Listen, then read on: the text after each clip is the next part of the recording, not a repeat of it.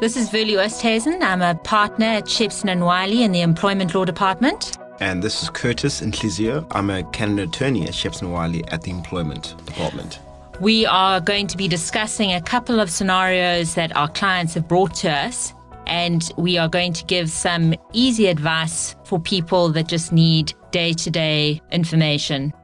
So, Verlie, we had a scenario the other day where an employer came in and said uh, they employed an employee, and subsequent to that, the employee signed a contract and they agreed all the terms. The employee started work and only worked for an hour, went to the bathroom, and never came back. The employer came back to offices and said, What do they do in that scenario? Can they dismiss the employee? What's the process to follow in such a situation? Well, unfortunately, they can't ignore the situation uh, because an employment contract did come into existence, and so they are legally bound to one another. Obviously, the employee herself has absconded, so she has misconducted herself. But if the employer doesn't do anything at all, then they run the risk of her going to the CCMA at some stage and saying that she's been unfairly dismissed or bring them to the Department of Labour and say that she hasn't been paid. That is quite unlikely, but you need to make sure that you go through all of the processes and procedures so that if you are called before these forums, there isn't any problems or gaps. Thank you. So you mentioned processes and procedures. Could you explain just some of those processes and procedures an employer have to follow in that same situation? Well, do you know if the employer called the employee and tried to talk to her about the situation? So the facts of the matter is, I mean, the employer called the employee, sorry, and um, the employee didn't return any calls or any SMSs or any emails. And so the employer is kind of left with their hands tied and trying to figure out what to do from there. Do you know when she stopped work when this incident occurred? A month ago? Okay. And there hasn't been any contact from the employee since then? No contact from the employee. Okay. Well, in that scenario, I would suggest the following that they take the employment contract and they look for the last known address of the employee or the address that she gave on that employment contract. And they set out a letter saying all of the details of what's happened and call her to not an inquiry, but give her an opportunity to make representations about the end of the employment relationship or if she believes that she thinks the employment relationship should continue.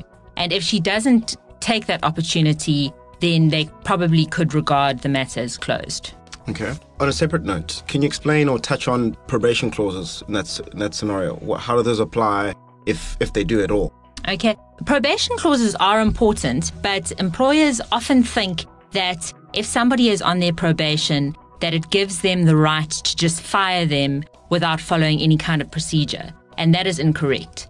So a probation period is usually about three months, depending on the kind of employment that uh, exists between the parties. And if the employee is not quite up to standard, the employer can decide to extend that probation period in order for the employee to improve and to learn the processes.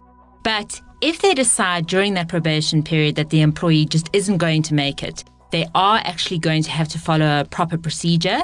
And it's usually relating to poor performance or incapacity. It's not the same as a misconduct hearing. So the employee will be called and be given an opportunity to say why they shouldn't be dismissed and why they believe that they could get up to the required standard. And the employer would have to show that they won't be able to get to the required standard.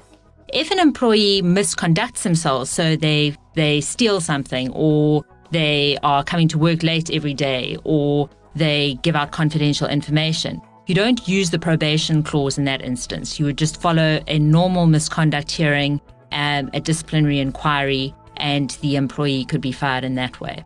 Okay. On a last note, say the employee returns two weeks later and says, Look, I had uh, an intense family trauma my phone was off. I was stressed out. I couldn't come back to work. I couldn't return my calls.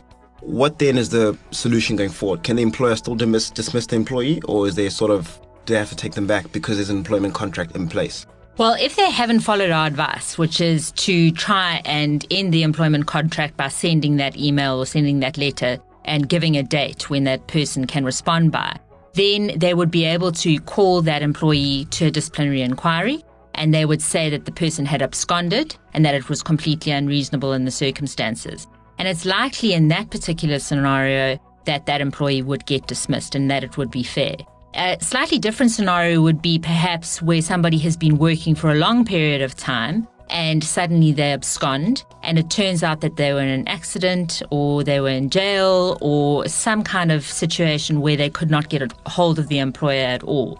And then three months later, they suddenly appear back at work. In that kind of a situation, you probably would have to take the employee back because the employee will be able to show that they have really tried to get hold of the employer and that it would be unfair for the employer to not allow them to carry on with working.